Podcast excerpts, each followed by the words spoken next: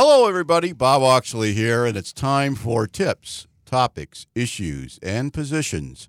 And uh, today we're going to take a look at another topic. We're going to revisit immigration. And there's a number of things, categories falling under immigration, and a number of issues that we want to discuss today. And uh, I have uh, an individual that's returning back to us that is our expert in the area of immigration. He's an immigration lawyer. It's Tyler Todd is back with the tips program. Glad to be back. Thanks for having me back. Um, Appreciate it. I am so happy. There's so much going on that about immigration. I guess uh, a couple of things that are going on that I, I probably bring us up to date. Um, uh, we talked last time about DACA and expiring, and uh, I don't see any movement toward that. I see a lot of judicial activity, and you being our expert and then our attorney. Can you give us the uh, listeners uh, an update as to where are we at with this DACA? Yes, and well, when we spoke last, and I was here and grateful to be back, excited to be here. It's always a, a, good to time to be back. here. Um, they had the attorney general at the time, right, and that's another topic, uh, maybe for another day of the rotating uh, cabinet of President Trump. But they, President or uh, Attorney General Sessions, had terminated DACA, and that was, I believe, September of 17 and they had issued the memorandum that after October of 17, they were no longer going to receive new applications for DACA nor re- any renewals. And of course, that elicited a number of lawsuits filed against President Trump and the administration. And and so we have, if you recall, we have one lawsuit filed in California.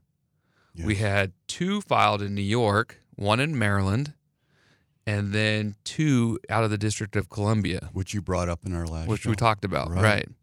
And and then several months later, and those were and those were all lawsuits filed against the administration, alleging that the actions taken by the administration were illegal, arbitrary, and capricious, and they couldn't do that. Right? They had to it violated due process, and there are a number of things that that that. Uh, those particular lawsuits alleged that they couldn't do that and, and the DACA needed to continue. And it needed to continue accepting new applications and accepting new renewals. So, what happened was those particular courts issued preliminary injunctions and it enabled uh, DACA renewal applications to continue to be submitted. Okay. But it did not allow new applications to be oh. filed. So those are all backlogged now? They're all so what's okay. happened is those preliminary injunctions have been issued by those particular courts based on those petitions filed by those particular plaintiffs and the the administration um, the Department of Justice has they've filed appeals in all of those uh, particular cases and now we're just waiting for the, the rulings from those courts to make a decision as to whether DACA will be terminated, whether the what the government did was illegal and they couldn't do that. Um, and the government's even actually filed for certiorari up to the Supreme Court. Wow. And which is kind of an unprecedented move in some of those cases, and and the Supreme Court is waiting to determine whether they're going to accept. They've denied on some, and they're waiting to whether they're waiting to see whether they're going to accept the others. But, but interestingly enough, in May, okay, Texas and six other states, and then a few others joined on thereafter, filed lawsuits against the government saying that DACA originally was unlawful. Oh my gosh. So we have several lawsuits saying we want DACA to continue and even to expand. And then we also have lawsuits saying we want to terminate DACA entirely. Oh my gosh. So that happened in May. And in fact, that Texas lawsuit. We're going to call, we'll call it the Texas lawsuit because there were six other states and then three or four others that joined uh, thereafter. That they're going to briefing and oral arguments in January of, of, of, so that's next month in January of 19. So is that when they, when you say a briefing, we're not at the Supreme Court level? No, no, no, no. I mean because they have their option. They they're going to pick and choose what cases, if any at all. Correct. And then once that once that year's up, it has to start the process has to start all over again. Is that correct? So it'll determine. It depends on what the Supreme Court does. Okay. But right now, it, it's all with the district court and the Court of Appeals level. So the Ninth. Circuit, the Fifth Circuit, District of Columbia. I think Texas is the Fifth Circuit, if I recall correctly. Um, it's a it's a mess. It's an absolute mess. But one good thing that's happened since all of these filings, the Casa de Maryland case, um, they issued and granted the preliminary injunction, but they also went one step further and said that the government cannot use any information provided by DACA applicants or their family members for enforcement purposes. Oh, that's interesting. So that's kind of a big deal because when DACA was originally rolled out, it was extremely underwhelming. They had there was a there was a big presumption that a number of people, those eligible of course, but a number of those people that were eligible would file and seek relief under the DACA program. But the mm. but the number of people and the percentage was really low because people were scared that if they submitted an application with their information and the information of, of that of their families, that it would be handed over to the government and they would use that information absolutely to see. i can fully understand that right and absolutely i mean it makes sense mm-hmm. so the numbers were really low of the number of applicants originally uh, when it was rolled out so that's a big deal because those people that now at least are avail- or that are eligible for renewals can renew knowing that the information provided will not be used for enforce- enforcement purposes for deportation. And that, that ruling members. was in Maryland. The the Casa, and I'll give it to you. Okay. It's the Casa de Maryland et al. versus Department of Homeland Security, and that is there in the uh, District of Maryland. Okay, so that when they make that that ruling is that just for that district? In other words, it doesn't have any national implications. Correct. Well, yes and no. I mean, it's for, for that particular district, but the, the the cases out of California, New York, and, and Maryland, they're using that to have national implication. Okay. So you can say, That's hey, pursuant to that ruling, you're not allowed to use my information, and and now the government has to actually go back to the, the District Court of Maryland if they want to use particular information. Okay. So, so it's a bit complicated, but they can't use information. All right. So if you're listening and you were worried about renewal of DACA, about the information being used for enforcement purposes against you or family members, they can't do it. Okay. What about okay? Here, we've got a whole group of people standing by that are not allowed to apply. Correct. So, do you have any stories along that line? Where are we at, or what can be done? So, or? if you did not previously uh, enroll or petition for relief under the DACA program, you cannot, at the moment, file a new application. Oh my gosh! And the, so the Casa de Maryland case just had oral, oral arguments two days ago, three days ago, and a, a ruling from that court's not anticipated for several months. Oh my gosh. So we don't know what's going to happen there. Um, a briefing is supposed to be completed in January uh, for the Texas cases. Um, right now, we're just kind of waiting for a court to actually make a decision and uh, give us some guidance as to what what's going to happen with the program. So, I mean, we're talking from a time standpoint. We're talking six to eight months, quite possibly, before even a, a, a decision at the district or court of appeals level is made. Correct. So all those people that are on hold literally are on hold. Are on hold. Wow. And and in the meantime, we're hoping that Congress, right, the House and the Senate can figure something out. Uh, but obviously, with the most recent elections, that's going to be hard. Um, I mean, this is the hottest issue right now, Bob. I mean, it's the hottest issue. You know that immigration, uh, especially with the caravan, and right. which uh, can you give me give us a little update on on the, the caravan? I've heard that the Mexican government got involved when they re, when they arrived in Tijuana, and they actually had buses available for, available for them to return them to their countries that they had left because they were so disillusioned and right. Uh, the majority of them have returned to their homes, and and, and the and the bulk, I think, you know, the the the great majority of the the immigrants in the caravan were from Honduras. Uh, a few from Guatemala and El Salvador, I think, joined along the way. Uh, but what I understand, the most have returned home. Oh, boy. So, and, and, that's you know that's an unfortunate part of the current status of immigration in this country at the moment, is many many people like those in the caravan uh, came thinking that that asylum would be the answer, right? That asylum would be their ticket to residency or some form of status here in the United States. And what most people don't understand is is asylum is very very very difficult to obtain and depending on who you who you speak to but having spoken to uh, a chief counsel for uh, the Department of Justice in Las Vegas 99% of those cases are rejected and people are totally unaware of that completely I don't know. I mean, it's I hard mean, to say, but I'm presuming. I mean, you had thousands of people marching north to the U.S. border, assuming that they're going to get asylum like it's just a process. And, and I don't know whether the individual themselves believe that or that's what they're being told by coyotes and others that are trying to uh, charge people for transportation from these particular countries to the border. Hard to say. But I spoke to a woman today whose sister in law is detained in the Laredo Detention Center in Texas from Guatemala trying to come over. Now, unfortunately, she came with false documents. And um, that's another issue. Is is and I don't know whether she was told, "Hey, come with false documents, and you're going to walk right across," or are they being told, come to the country and just yell asylum. I don't know.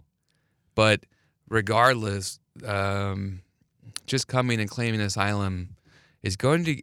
Now, will it get you a hearing?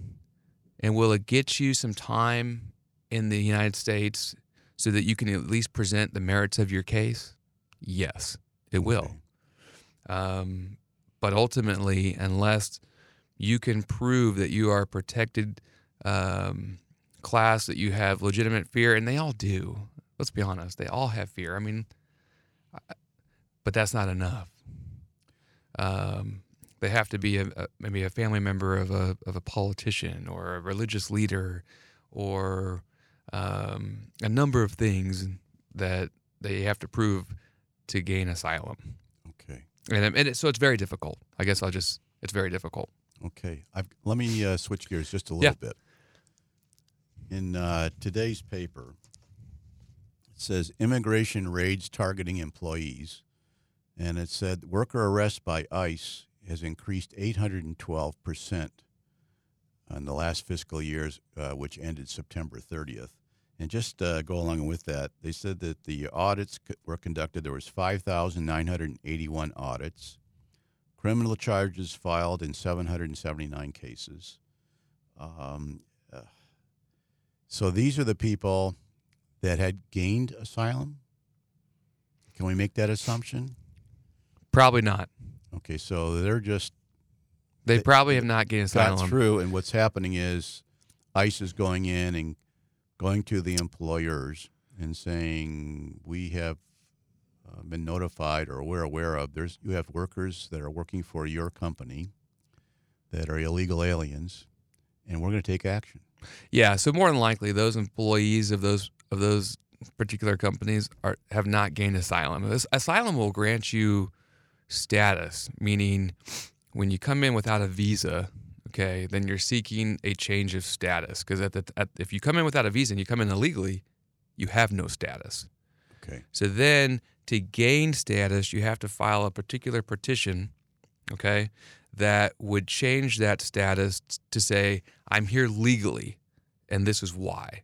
Whether via whether via asylum, whether via you marry a U.S. citizen, whether you're a victim of a crime. So your your visa has to have some claim for relief. Okay. Okay. Some some status that's giving you the ability to, to stay in the United States. It may not grant you permanent residency, but it, it it'll give you a green card for under various reasons. Okay, so these these employees more than likely don't have any status. More than likely they're here illegally, and they're working. They don't have a work permit.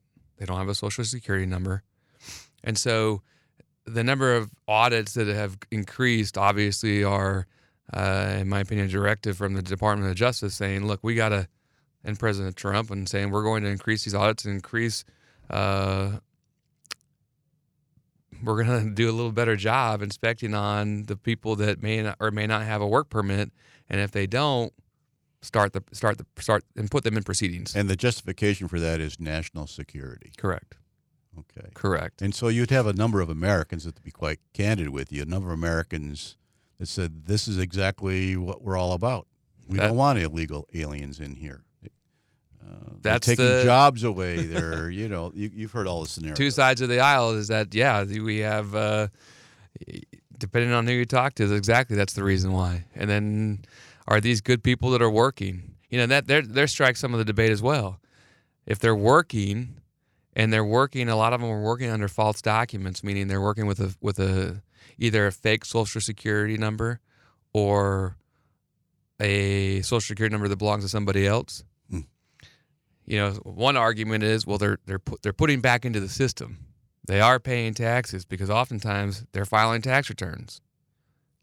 So, is it helping or is it hurting? Are they are they are they taking away? Or are they actually putting in?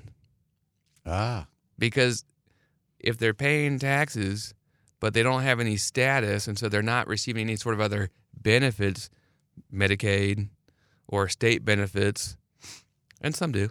But if they're not, then then one of the arguments is, well, hey, they're actually helping our economy. They're actually doing a lot of good. So I, I get both sides of the arguments, and and I'm I they're they're they're not easy uh, issues. Okay, I've I've got something else here about new rules put green cards at risk, and it said. Uh, uh, a legal uh, the individual that they have here is uh, in Panama City, Florida. He said uh, he was a legal U.S. resident who entered the U.S. in 1997 on a Fulbright scholarship. Did not request assistance from the Federal Emergency Management Agency, as many of his neighbors did. And so, what happened was he's trying to finalize his asylum application to become a legal permanent resident and he's worried that accepting any kind of government assistance will jeopardize his petitions in light of the new rules being proposed by the Trump administration. And it says the new public charge rules uh, would limit the amount of federal assistance immigrants can receive if they want to permanently settle in the United States. But the complicated rules have caused widespread confusion about what kind of benefits, if any, immigrants can accept. Can you, can you, are you I'm, i threw that one. This is a curve edge. No, you're fine. So, one thing that I think maybe a lot of people don't aren't aren't aware of is when you file a petition for a change of status, you have to file an, an affidavit regarding your income. Okay, and you also have to have sponsors that, in the event your income is lower, um, or you don't have any income, that someone's going to be responsible in quotation marks right for that petitioner okay and the reason why is the government doesn't want to um, grant a change of status to an individual that's going to come into this country and then be a drain on his resources right got it so so that's not really a new rule where the, the administration wants uh, less illegal aliens or or permanent uh, residency card holders taking less benefits from the government. That's kind. It's always been that way. They always. It's always been that you have to have somebody that's willing to to step up and be responsible for you as a petitioner in the event you can't care for yourself. Okay. And so, although I think that's very frustrating for many, many people that are seeking and need government assistance. It's not a new thing. And um, I think what's happening is they're trying to just pinch them a little bit more, right? They're trying to make it even a little more difficult. And I think, again, that's President Trump's response to saying, hey, I'm going to crack down on immigration. I'm going to make this more difficult. And again, depending on who you're talking to, some are all for it, and some say, why? Yeah. This is the land of. Well, the example I gave you uh, from uh, Panama City, Florida, he came in on a Fulbright scholarship. Right. So I'm not. We're talking. We're not talking. Uh, uh, a very capable individual. Absolutely. And, he's he's gone through the the uh, candidacy and he was selected.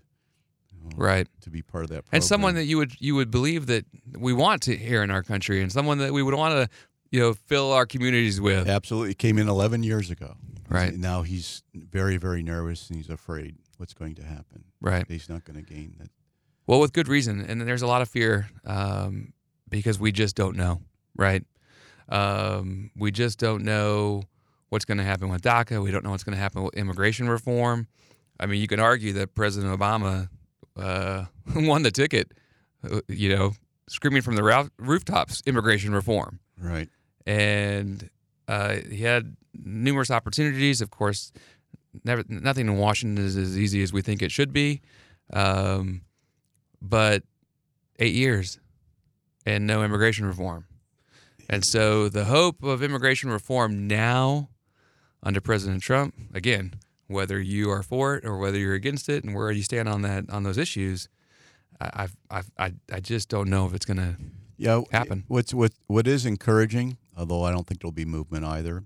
What's encouraging that you have both sides saying yes, there's a lot of holes, a lot of revisions that need to be made for immigration to make it effective and move forward, and their own their own party, their own idea ideologies, but they both sides have said there's there's some things that need to be cleaned up. Yeah, and I think you have to give President Trump some credit, right? It, it's really easy because the way that he's and the way and the manner in which he goes about his business. That's right. Is is subject to much critique.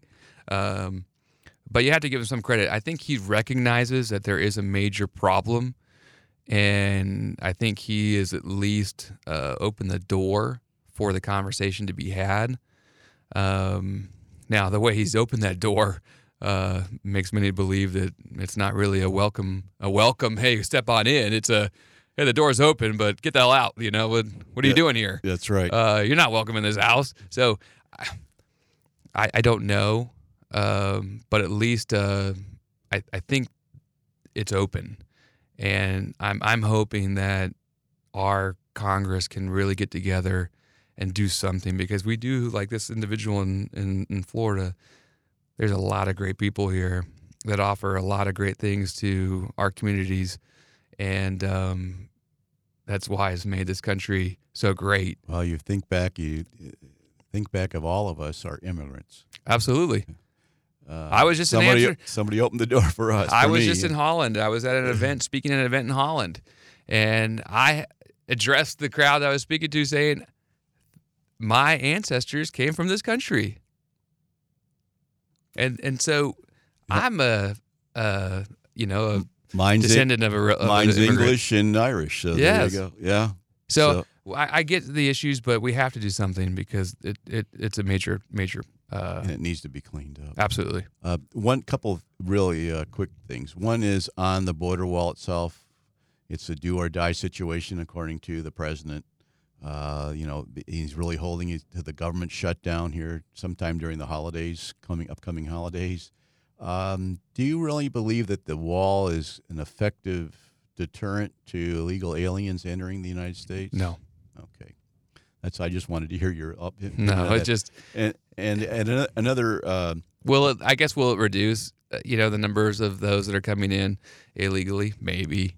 Yeah. But they have so many ways. I mean, there's just without saying, you know, I have talked to many, many individuals that have come over, and and and and many of them have come in different ways, and so there's just there's so many different ways. It's just, you know, and the lengths that they go through to, to get here and, and to come is, it's um, it's um, remarkable. But it's not just here. We talked about this in the last time you were with us about internationally in the Middle East and getting into Europe and things of that sort. So, uh, all the major uh, countries, the developed countries are really facing this immigration pressure because of the countries that they're coming from and, and the, uh, the terrible situations that they're leaving their homelands and trying to get to at least be secure and moving forward with their lives and the lives of their children, absolutely, their families. Yeah.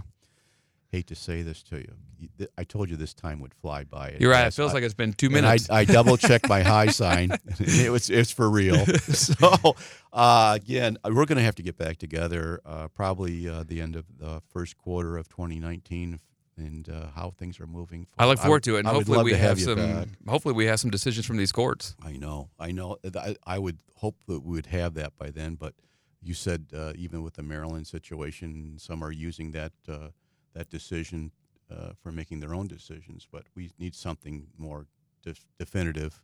And maybe the uh, the Supreme Court may be giving it uh, some look, a second look, as far as putting it on their agenda or their docket coming up. So, oh yeah. Okay, ladies and gentlemen, this has been uh, tips, and we've had fortunately have uh, Tyler Todd, the immigration uh, attorney here locally for us, that's given us some uh, excellent information about immigration, brought us up to speed on DACA and what's uh, in the courts as to what's being reviewed. Um, the situation has not been resolved. There's a long way to go, uh, but I like I've said I've I've had hope that Mr. Todd will come back with us here in about 90 days and we'll get an update again. I appreciate your time and uh, and uh, enjoy the holiday break. Happy to. Likewise. Right. Happy holidays right. to you as well. Thank you. Ladies and gentlemen, that concludes tips for this week. Uh, you can listen to us at 3 p.m. on Fridays and rebroadcast at 5 p.m. now on Saturdays on KDXI 100.3. And also pick us up anytime, 24 hours, seven days a week on Facebook, YouTube, Twitter, and believe it or not, you can even ask Alexis to go to Radio St. George Tips and ask for immigration, and we'll, I'm sure that Alexis will answer for you. Believe it or not, that's happening. So uh, we'll see you in a, or hear from you, or and you'll hear from us in about a week's time. In the meantime, please have a safe and enjoyable holiday season. And this is Bob Oxley for Tips and signing off.